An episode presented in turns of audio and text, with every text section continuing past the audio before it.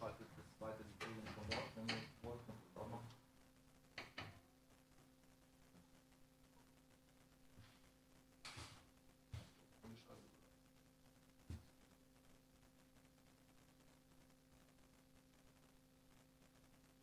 Okay, super. Sehr schön. Ein Wasser, genau. Das wäre nett, ja. Zwei nochmal auffüllen, das wäre super. Du kannst die gleich starten, die erste Folie.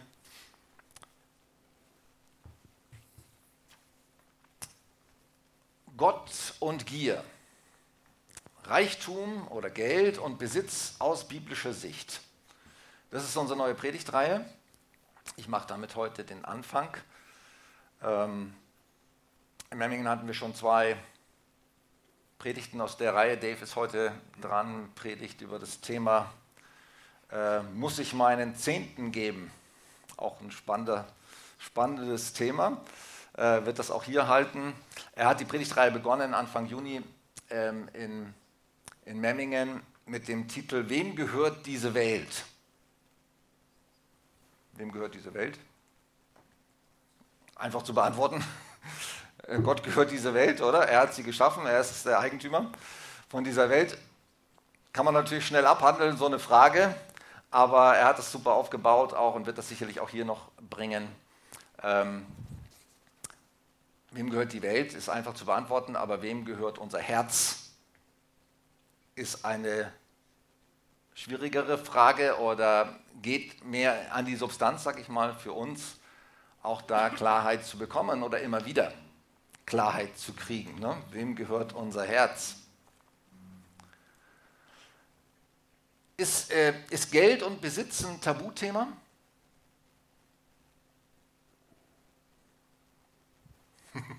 Keiner mag sich dazu äußern. Ist Geld und Besitz ein Tabuthema? In der Welt sagt man, Geld spricht man nicht, das auch. Genau, das, den Satz wollte ich auch wiederholen, den äh, Roswitha gerade gesagt hat. Über Geld spricht man nicht, man hat es. Ne? So, ja, es ist schon in gewisser Weise ein bisschen ein Tabuthema, oder? Man fragt den anderen nicht, hey, wie viel Geld verdienst du oder was hast du auf dem Konto oder so. Das ist eine Privatsache, ist eine intime Angelegenheit. Ähm, man sieht es vielleicht ein bisschen, wie kleidet sich jemand oder wie, was für ein Auto fährt er oder so. Sagt aber gar nichts aus, wirklich, hast du auch recht. Ne? Ähm, es gibt Leute, die, die machen bewusstes Understatement ne, mit ihrer Kleidung und Auto und andere übertreiben was sonst was. Also da kann man auch nicht so viel davon ablesen. Ne? Aber irgendwie spielt doch trotzdem Geld und Besitz eine große Rolle, oder? Im Leben. Und wie ist es aus biblischer Sicht? Aus der Bibelsicht? Ist da Geld und Besitz ein Tabuthema? Spricht die Bibel über Geld und Besitz? Ja. Und nicht zu wenig.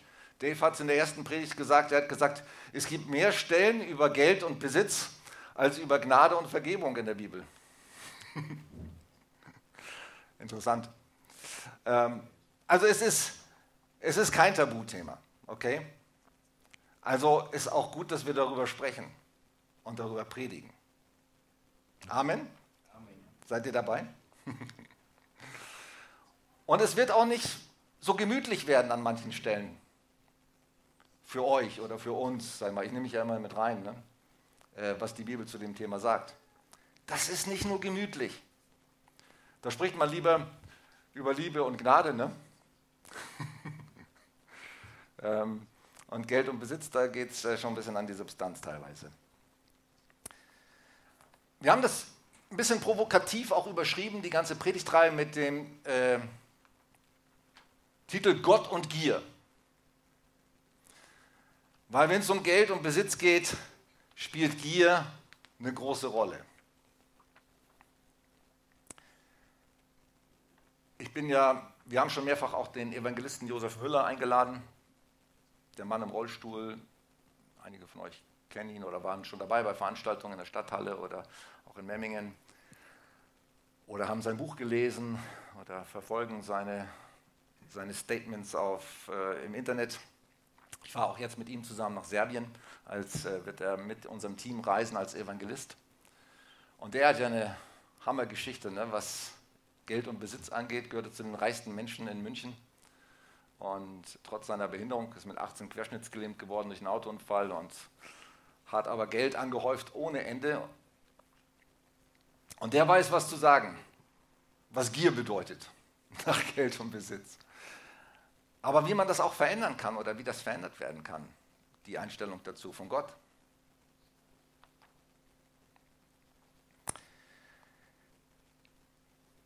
Mein Thema ist eigentlich eben das zweite in dieser Reihe. Wir wechseln das ja, verschieben das ein bisschen, sag ich mal. Es werden alle Themen auch hier dran kommen, die wir auch in Memmingen machen. Manchmal ist der Rhythmus etwas anders.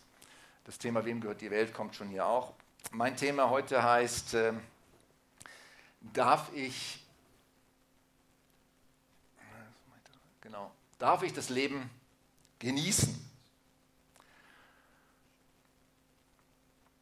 Auch eine einfache Frage. Vielleicht nicht so einfach wie wem gehört die Welt. Darf ich das Leben genießen? Ja. Wer sagt ja dazu? ja, ich meine, irgendwie schon klar, oder? Weil, ich meine, wenn Gott uns das Leben schenkt, dann sollen wir das auch genießen, oder? Ähm, und er gibt auch so viele andere gute Dinge dazu noch. Nicht nur das Leben, sondern einfach auch eine Fülle an anderen Dingen. Und ich sage mal, wenn ich jemanden als Vater zum Beispiel oder jemandem etwas schenke,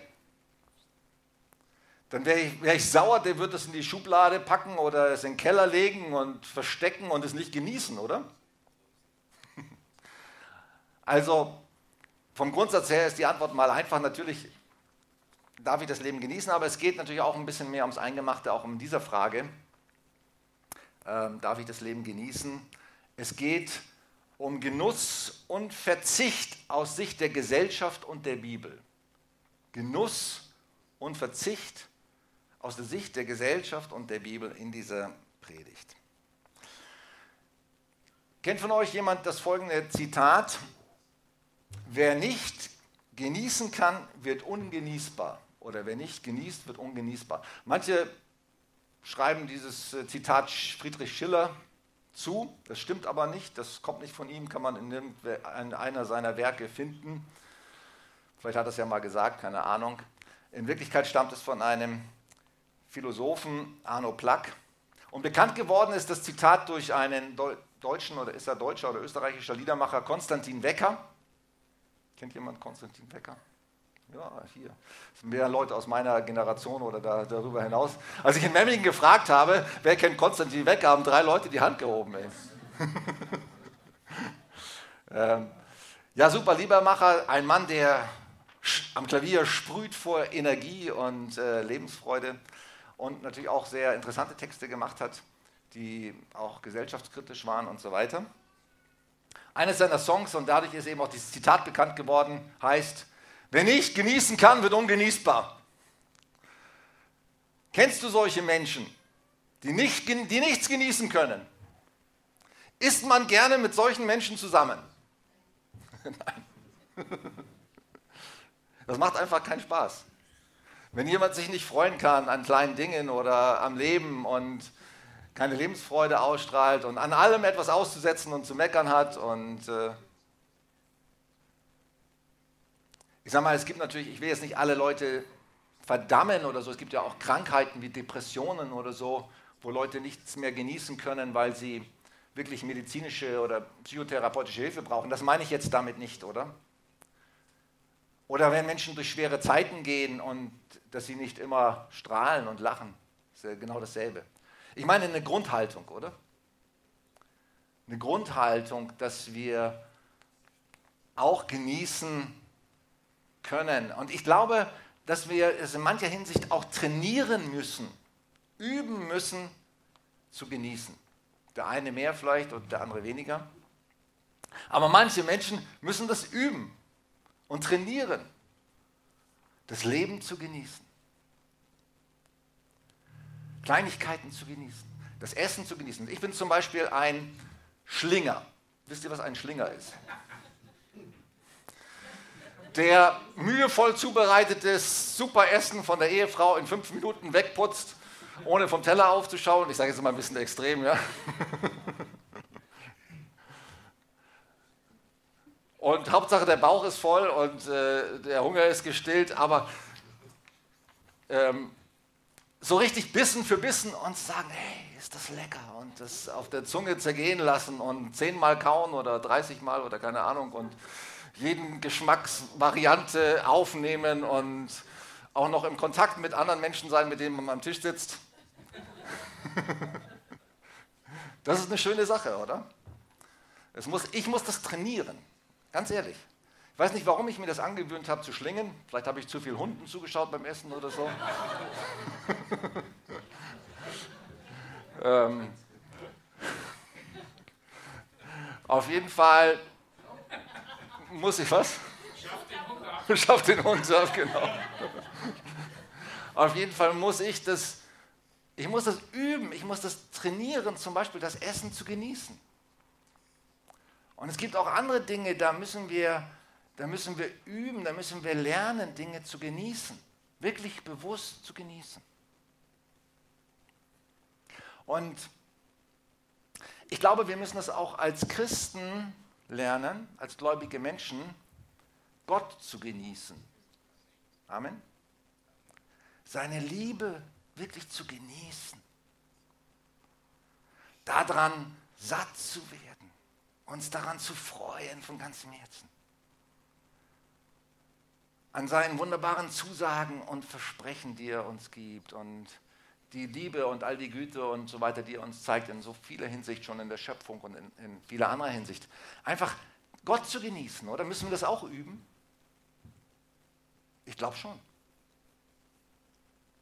Ich glaube, wir müssen es auch als Gemeinde üben, in unserem Lobpreis zum Beispiel, Gott zu genießen. Wirklich darin aufzugehen und in seiner Gegenwart zu stehen und, und seine Liebe und sein Geist und, und das in uns fließen zu lassen und wirklich den Lobpreis zu einer Zeit des Genusses zu machen für uns selbst. Ich liebe das, in solchen Versammlungen zu sein, wo, das, wo man das spürt, dass viele Menschen da sind, die Gott genießen, die seine Gegenwart genießen. Also ich glaube, wir müssen das üben in vielfacher Hinsicht, angefangen vom Essen und anderen Dingen und bis hin zum auch Gottesdienst und Gott für uns ganz persönlich und auch im Miteinander Gott zu genießen.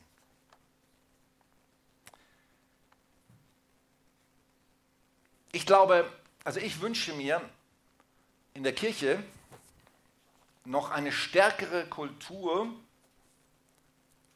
der Freude, zum Beispiel im Lobpreis, im Miteinander und so weiter, eine Kultur der Freude, weil das ist auch, zeigt ja auch Genuss, wenn man Freude hat, dass man viel lachen kann und dass man auch viel feiern kann miteinander. Ich habe gerade gelesen, ich lese ja auch immer parallel Neues Testament, Altes Testament, Psalmen und so weiter, immer parallel, immer ein Kapitel aus, aus jedem Buch. Und mir ist jetzt gerade aufgefallen, auch ich lese jetzt gerade vierte Buch Mose, wie viel Gott sein Volk befiehlt zu feiern. Das ist krass. Da gab es Monate, ich habe jetzt gerade gelesen, vierte Buch Mose, vierte Monat, da war die Hälfte der Tage war Feiertage. Dagegen ist äh, Bayern noch gar nichts. Mit seinen vielen Feiertagen, ja. Hey, die waren, denen wurde befohlen zu feiern. So viele Feste, so viele Feiertage und sich zu freuen an ihrem Gott.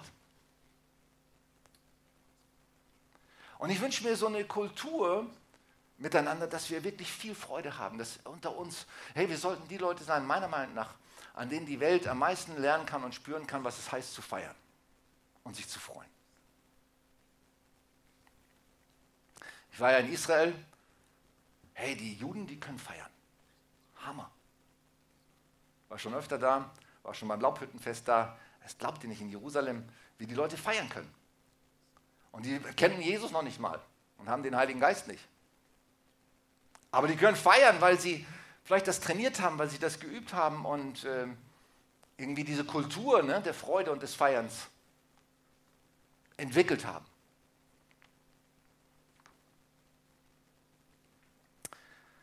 Jetzt einmal einen zentralen Bibelvers zu dieser, zu dieser Predigt heute aus äh, 1 Timotheus 6, Vers 17.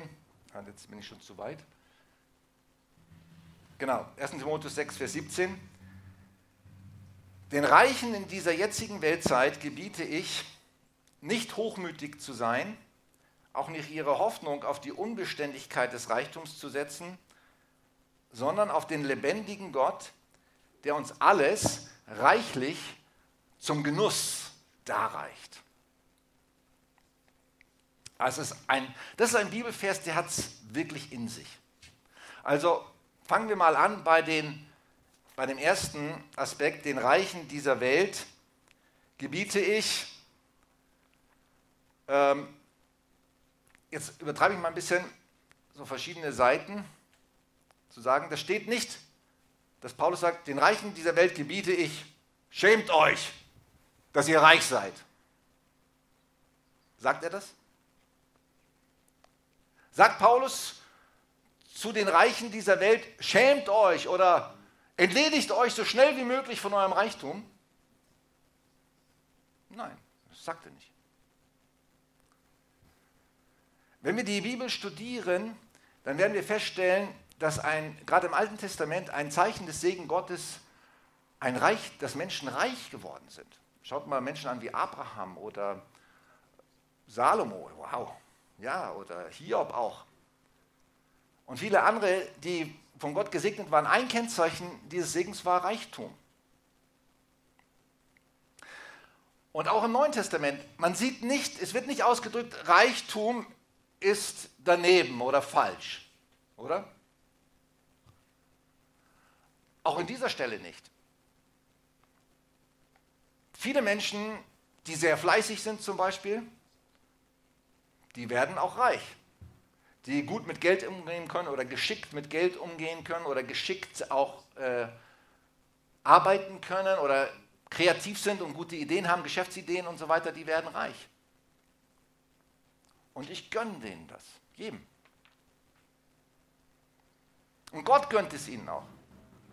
Das sehe ich auch hier aus, aus der Bibel so. Gott missgönnt es niemandem, wenn er reich ist. Und wenn er geschickt war und fleißig war und begabt war, sodass er aus seinem Leben wirklich was machen konnte und aus seiner Firma. Und ich meine, manchmal ist es schon krass, ich habe jetzt gerade studiert, die reichsten, zehn reichsten Privatpersonen der Welt, das glaubst du nicht, was die angehäuft haben.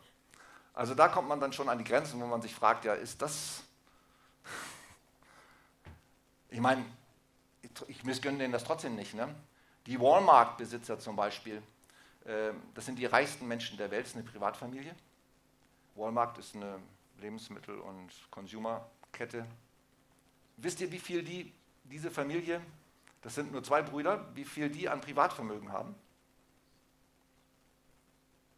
Schätzung?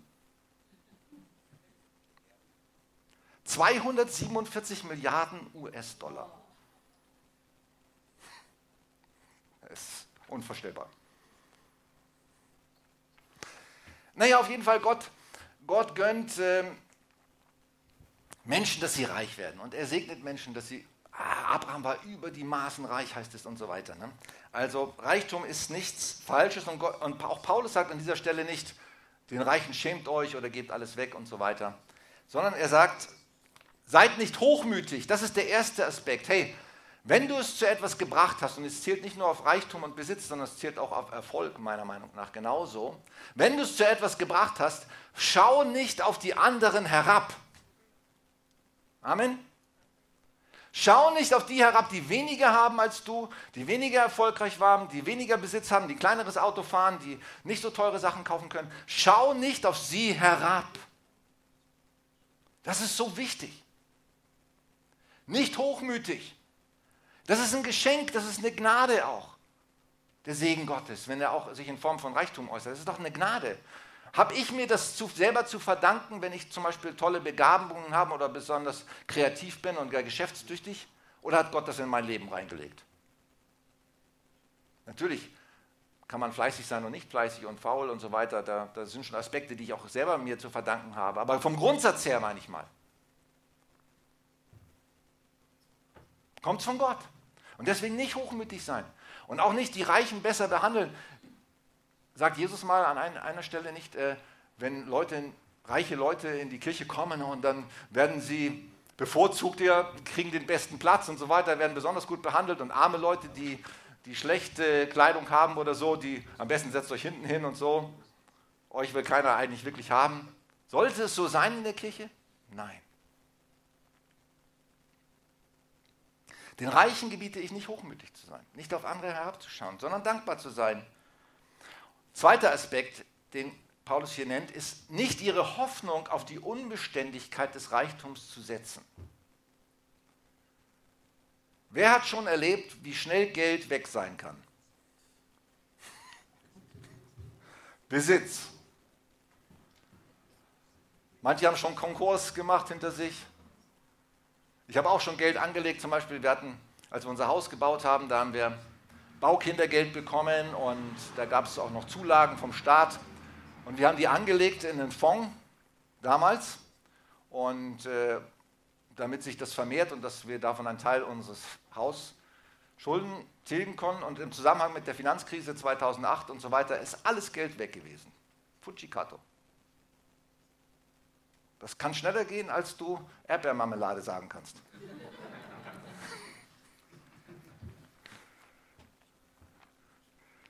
Das geht ruckzuck. Und das Geld ist futsch. Also setzt deine Hoffnung nicht auf die Unbeständigkeit des Reichtums. Bankenkrise, Weltwirtschaftskrise, was auch immer, Inflation, das kann so schnell weg sein sondern worauf sollen wir unsere Hoffnung setzen? Auf den lebendigen Gott. Er soll unsere Sicherheit sein. Amen. Amen. Er ist unser Versorger. Auf ihn hoffen wir. Nicht auf unser Rentenkonto, nicht auf unser Festgeldkonto, Sparkonto oder Immobilien oder was weiß ich auch immer wir denken, worin unsere Sicherheit liegt. Nein. Wir als gläubige Menschen, wir setzen unsere Hoffnung auf den lebendigen Gott, der uns alles reichlich zum Genuss darreicht. Wunderbar. Halleluja. Wenn wir das nur könnten und heute die Sachen genießen könnten und äh, wirklich aus Gottes Hand nehmen können, die uns Gott heute schenkt und uns nicht mit Sorgen verzehren, was wird morgen und wird meine Rente reichen und wird dies und was wird passieren und so weiter. Nein, ich setze meine Hoffnung nicht auf die Unbeständigkeit des Reichtums, ich setze meine Hoffnung auf den lebendigen Gott. Und ich freue mich heute an ihm, dass er mir genug zum Essen, Jesus sagt, wenn du genug zum Essen hast und Kleidung hast zum Anziehen und am besten noch ein warmes Dach über dem Kopf, hey, freu dich. Lass es dir gut gehen, sei zufrieden. Genieß das, was Gott dir gibt.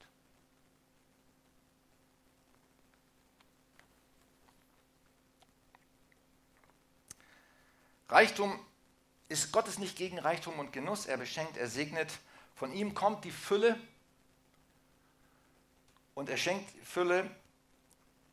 Und es ist bei Geld genauso wie bei Problemen. Ich habe vor kurzem auch ein morgens einen Post geschrieben zum Thema Probleme. Nicht Probleme sind das Problem, sondern wie wir damit umgehen.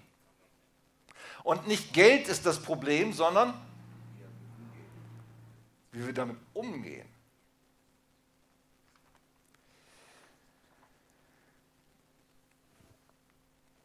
Äh, eine vor. Das ist auch schon zu weit. Reichlicher Genuss. Wenn man Christ wird, ist man immer reich, gesund und erfolgreich? Manche lacht. Ihr lacht, aber es gibt teilweise Christen, die das versprechen oder behaupten. Menschen, die sagen, ja, wenn du Christ wirst, dann hast du keine Probleme mehr. Stimmt nicht, oder? Also es ist doch eine Lüge, oder? Ich, ich könnte hier durchfragen, ich glaube, ich könnte durch jeden Einzelnen gehen. In dem Moment, als du Christ geworden bist, haben dann alle deine Probleme aufgehört. Warst du. Manche, ja, manche schon. Ich sage ja nicht, ich bin ja nicht gegen die Aussage grundsätzlich, aber versteht mir, mir geht es um die Absolut, Absolutheit. Ist man als Christ immer reich, gesund und erfolgreich? Nein. Auch Christen werden teilweise Krankheiten erspart. Es gibt auch Christen, die trotz Gebet äh, an ihren Krankheiten sterben. Es gibt Menschen, die erleiden, trotzdem sie beten für ihre Firma und für ihren Besitz, trotzdem Konkurs machen. Es äh, gibt Christen, die unter Versagenssituationen zu leiden haben, aus welchen Gründen auch immer. All das gibt es unter Christen auch. Und es ist nicht immer nur die Schuld des Glaubens, dass man zu wenig glaubt. Es kann sein, dass Gott uns herausfordert und sagt, hey, vertraust du mir denn überhaupt, dass ich dich gesund machen kann oder dass ich dir helfen kann und dass ich deine, deine Firma wieder einen Aufschwung erlebt oder wie auch immer, dass du finanziell auf, auf in die schwarzen Zahlen kommst. Vertraust du mir? Natürlich kann der Glaube äh, mithelfen oder auch mit einem Ausschlagpunkt sein, aber ist es nicht immer der Fall? Wenn du Probleme hast, dann glaubst du zu wenig, oder? Man kann nicht den Umkehrschluss ziehen. Versteht ihr, was ich meine? So, als Christ heißt es nicht, man ist immer reich und gesund und erfolgreich. Und hier kommt auch das Problem, ich glaube jetzt, wir wollen ja auch ein bisschen Gesellschaftsanalyse machen, wie ist es in unserer Gesellschaft. In unserer Gesellschaft ist eigentlich reich, gesund und erfolgreich das, was zählt, oder? Das ist das, was gesellschaftlich zählt. Hauptsache, du hast es irgendwie geschafft. Es geht um Geld, dass du genug Geld hast und Geld, Geld, Geld. Das ist halt der Götze oder der Gott dieser Welt. Und Gesundheit auch, wenn du jemanden fragst, was wünschst du dir denn zum Geburtstag? Ja, dass ich gesund bin. Und, und was wünscht man sich? Gesundheit, Gesundheit, Gesundheit. Ich bin nicht gegen Gesundheit, auch nicht gegen Reichtum, versteht mich richtig. Ne? Gott ist auch nicht gegen Gesundheit. Gar nicht. Hey, will Gott, dass wir gesund sind? Wer, ist, wer denkt, dass Gott will, dass wir gesund sind? Jeder. Ich glaube auch. Und wir sollen beten, wenn Menschen krank sind, oder? Ihnen die Hände auflegen, glauben, dass Gott sie berührt mit seiner Kraft. Steht das in der Bibel? Oder die Ältesten rufen, sie mit Öl salben und so weiter. Oder dass wir zu Ärzten gehen und uns behandeln lassen und Medikamente nehmen. Ist es gut, dass es das gibt? Nicht hier alle so einig, aber doch, ich bin dafür. Es ist gut, das ist auch Gottes Wille. Gott will, dass wir gesund sind. Gott will, dass es uns gut geht. Gott will uns segnen. Aber es gibt ja in der Gesellschaft einen anderen Fokus. Es geht um den Fokus. Das ist auch mein Schlusspunkt am Ende. Ich ziehe das ein bisschen vor, aber es geht um den Fokus letztendlich. Die Gesellschaft den Fokus Hauptsache reich, gesund und erfolgreich. Das ist der gesellschaftliche Fokus. Und wir als Christen sollten einen anderen Fokus. Und was noch dazu kommt, vielleicht so reich, gesund und erfolgreich ist Spaß. Hauptsache Spaß. Party. Happy. Das ist der Fokus der Welt. Aber ist es der Fokus für uns als Kirche? Ist das der Fokus für uns als Christen? Da gibt es ein Gleichnis von Jesus, der Bauer mit den großen Scheunen, Lukas 12. Der hatte eine große Scheune, der war schon erfolgreich und sagt sich, hey, aber ich will meinen Betrieb vergrößern, ich will noch eine Scheune bauen, ich will die alte abreißen, noch eine größere bauen, dann habe ich noch mehr, dann kann ich mich zur Ruhe setzen, dann kann ich ähm, endlich mein Leben genießen. Mein Vater hat immer gesagt, mein Vater hat auch hart gearbeitet, er hat immer gesagt, wenn ich in Rente gehe, dann werde ich das Leben genießen. Dann kann ich all das machen, was ich mir schon immer gewünscht habe. Und mit 60 ist er an Krebs gestorben. Tragisch. Oder der Bauer, der diese großen Scheunen baut, sagt, ja, wenn ich diese größere, wenn ich noch eine größere Scheune habe und dann, und er stirbt in der Nacht und, und Gott sagt, ich werde dein Leben von dir fordern, du Tor, du Nah.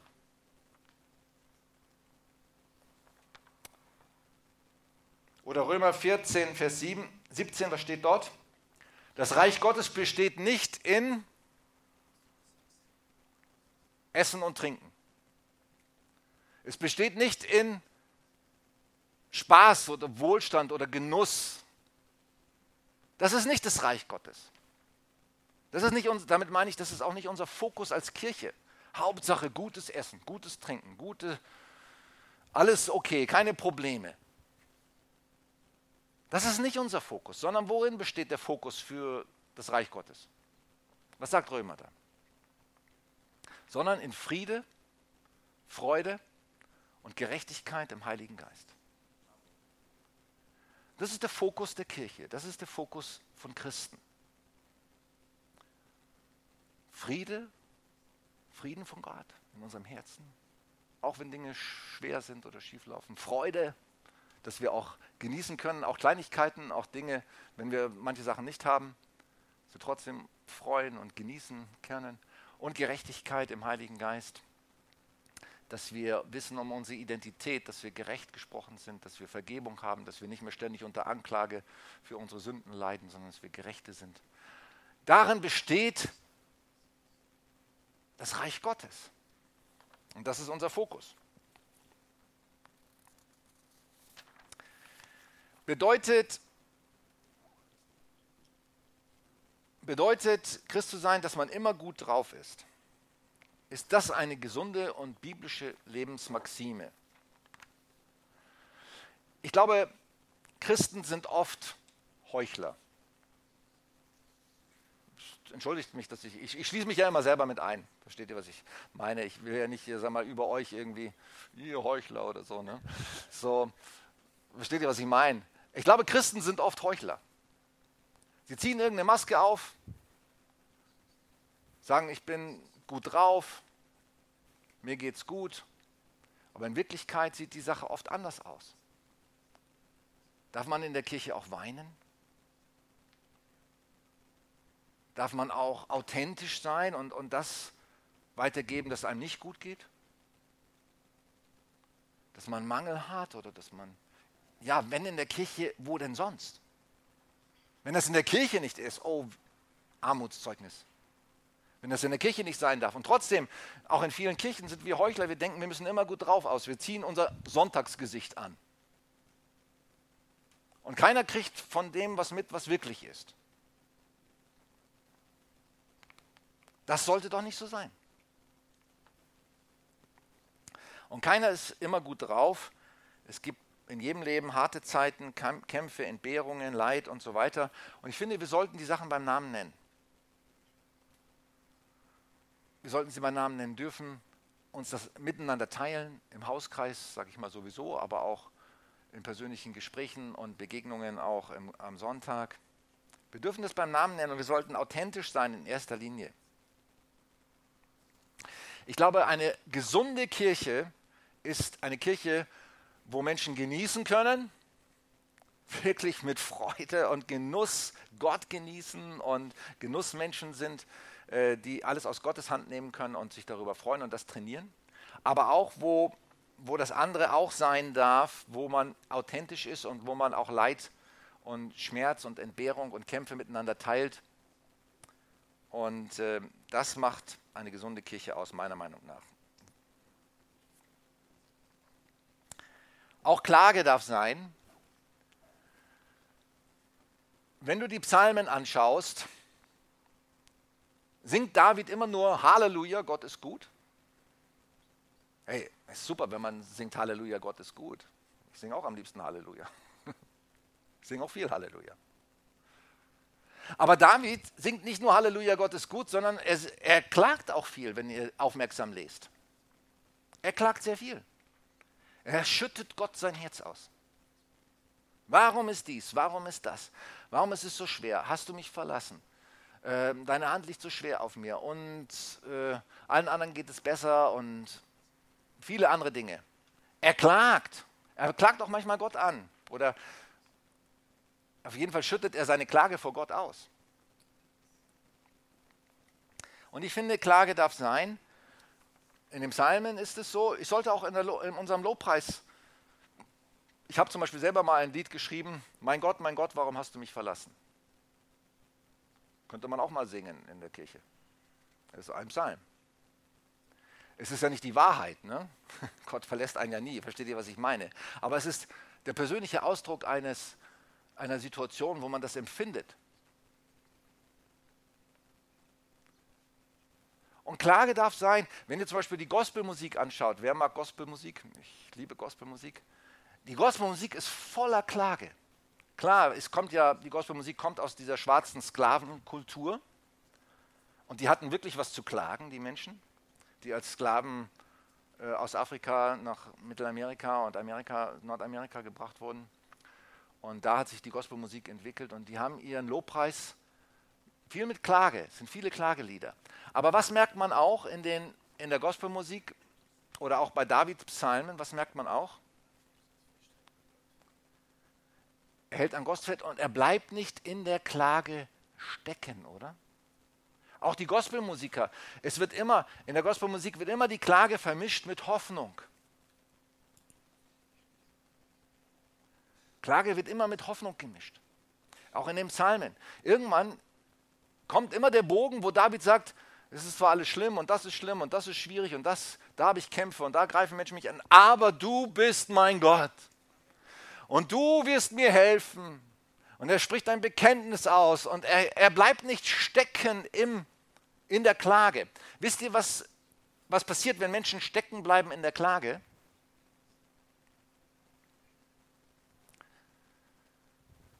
Es gibt einen großen Unterschied zwischen Klage und Selbstmitleid. Wer kennt Selbstmitleid? Ich auch, sehr. Also ich war ja auch lange im, und bin immer noch, ich war lange in äh, seelsorgerlicher Begleitung durch Georg, der ja leider nicht mehr hier, hier ist und mit mir Lobpreis gemacht hat. Und äh,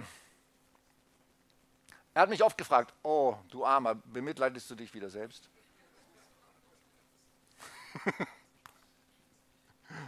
Wenn ich ihm mal was gesagt habe. Ne?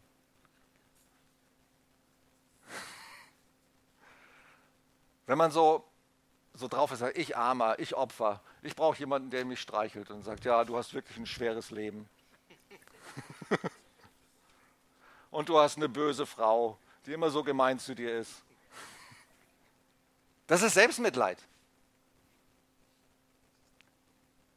Das ist falsch. Das ist nicht Klage.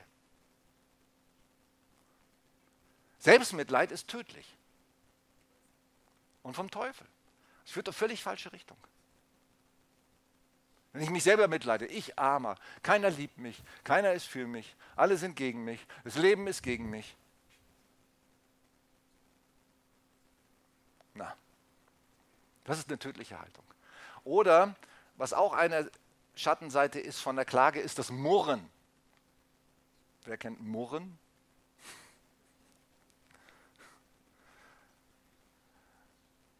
Zum Beispiel, ich habe jetzt auch gelesen im vierten Buch Mose, wie,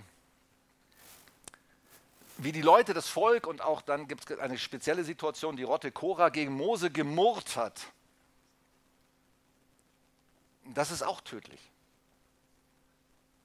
Im wahrsten Sinne des Wortes teilweise in der Bibel. Also Murren ist auch keine Klage. Und da müssen wir sehr genau differenzieren.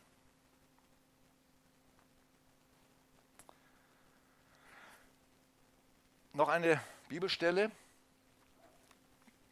Hebräer 11, Vers 25 und 26. Mose wollte lieber mit dem Volk Gottes zusammen misshandelt werden, als einen flüchtigen Genuss der Sünde zu haben, und er hielt die Schmach Christi für größeren Reichtum als die Schätze Ägyptens, denn er sah auf die Belohnung.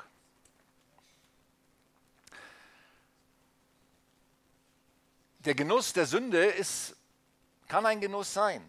Zum Beispiel in sexueller Hinsicht oder so, wenn jemand fremd geht oder Pornografie gebraucht, ich spreche jetzt mal zu den Männern, kann ein momentaner flüchtiger Genuss sein, oder?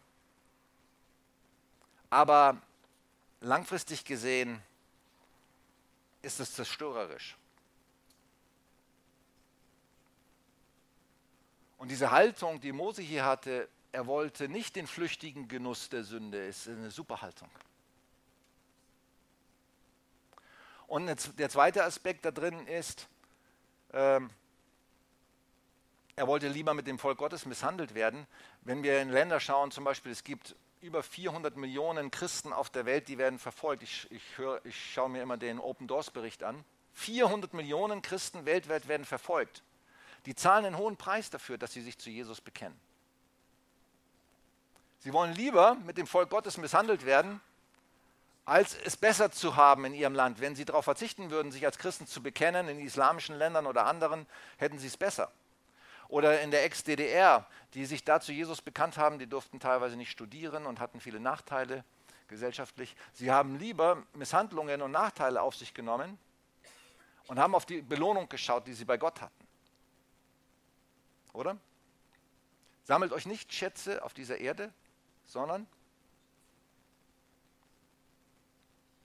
Und das ist so wichtig, dass wir den richtigen Fokus haben, dass wir nicht den flüchtigen Genuss der Sünde, auch nicht äh, gesellschaftskonform sind an den falschen Stellen, damit wir keine Nachteile haben, sondern dass wir auf die Belohnung schauen und sagen, Jesus, ich stelle mich zu dir, koste es, was es wolle. Niemand kann zwei Herren gleichzeitig dienen. Wer dem einen richtig dienen will, wird sich um die Wünsche des anderen nicht kümmern können. Er wird sich für den einen einsetzen und den anderen vernachlässigen. Auch ihr könnt nicht gleichzeitig für Gott und für Geld leben. Wir brauchen da eine Entscheidung. Und Jesus ist manchmal schwarz-weiß, oder? Auch an diesem Punkt. Entweder oder. Wer ist dein Herr? Und antwort, beantworte diese Frage für dich nicht zu schnell und zu oberflächlich. Gott wird dich testen. Zum Beispiel an der Frage des Zehnten. Da wird Dave dann drüber sprechen. Er sagt, das ist ein Test, wer dein Gott ist. Beantworte dir die Frage nicht zu schnell, nicht zu flüchtig, nicht zu oberflächlich. Wer ist dein Herr? Wem dienst du? Wem gehört dein ganzes Herz und dein Gehorsam? Du kannst nicht beides tun. Hey, Menschen, die halbherzig sind, die auf beiden Seiten hinken, und ich spreche jetzt auch aus eigener Erfahrung, mal ganz ehrlich, ich bin zwar auch schon 37 Jahre mit Jesus unterwegs, aber ich habe Zeiten gehabt und auch längere Zeiten, da habe ich auf beiden Seiten gehinkt. Muss ich zu meiner Schande sagen. Es macht mich nicht glücklich, es verunehrt Gott, es hemmt das Wirken Gottes und das Reich Gottes in dieser Welt, wenn wir so drauf sind. Wir müssen eine Entscheidung treffen. Ganz oder gar nicht. Wer ist unser Herr? Wer ist unser Boss? Der hat zu sagen, der hat zu bestimmen in meinem Leben über alles, auch über das Geld, auch über das Besitz, auch über den Besitz. Jesus testet mal einen reichen Mann sehr krass, ein reicher Jüngling. Der kommt zu Jesus und sagt, was muss ich tun, um ins Reich Gottes zu kommen? Und Jesus fragt ihn, hältst du die Gebote? Und er sagt, ja, das habe ich von meiner Jugend an gemacht. Ich habe nie so, bin nie kein schlimmer Sünder gewesen. Sag mal, jeder ist ein Sünder, oder? Aber ich bin kein schlimmer Sünder gewesen. Ich habe eigentlich im Groben und Ganzen anständiges Leben geführt. Und Jesus sagt, das reicht nicht. Verkaufe alles, was du hast und gib es den Armen und folge mir nach und du wirst einen Schatz im Himmel haben. Hey, manche Leute von uns werden krass getestet.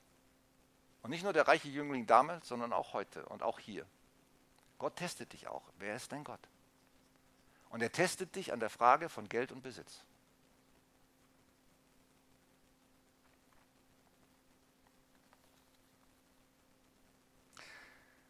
Wir brauchen einen Gottfokus statt einen Genussfokus. Das, ist, das könnt ihr mitnehmen aus dieser Predigt. Wir brauchen einen Gottfokus, nicht den Genussfokus. Die Welt hat den Genussfokus. Aber wir als Christen brauchen einen Gottfokus.